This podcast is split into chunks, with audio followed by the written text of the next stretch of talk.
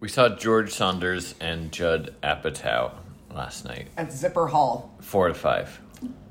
I would almost go a five out of five. I think five out of five for what it was. Four out of five for everything.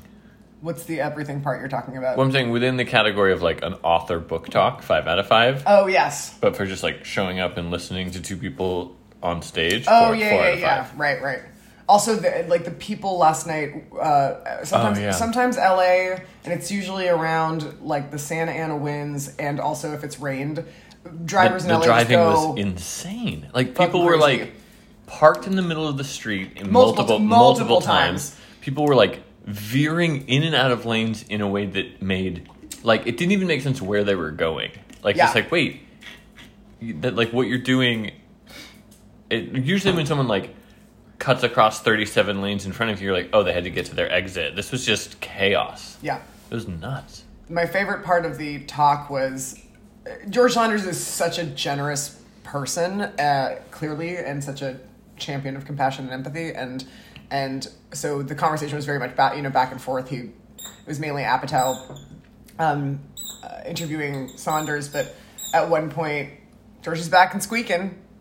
Paul sent a really nice text saying that it was very cute the way Yeah, don't get distracted. Finish your Anyway, story. thanks for saying, Paul. I haven't responded to your text message yet.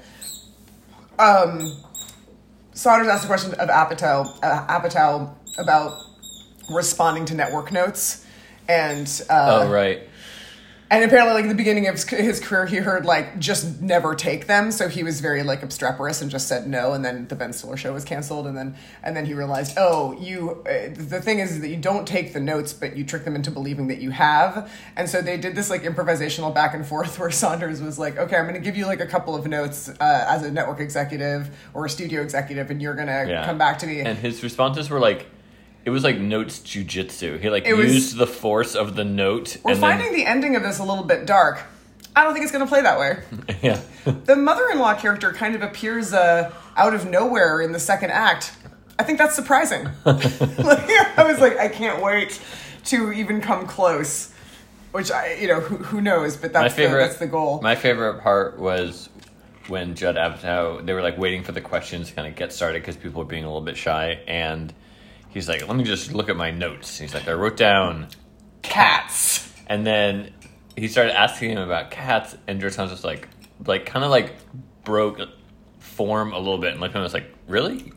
Like, like he started to like pretend to answer the question, and then he looked at him and was like, really? We want to talk about cat? Yeah. And then they had a great conversation about cats. Yeah, about how George Saunders has a, has a couple of cats. One of which was like a little cat that was on the brink of death because of some you know Got traumatic abandoned by its abandoned mom. by, its, by its mom, and then this like professional cat bonder who lives in California um, bonded the little the little almost dead cat with another kind of like you know dad cat or something, and now they're just like best best friends, husband and wife, and live at George Saunders' house.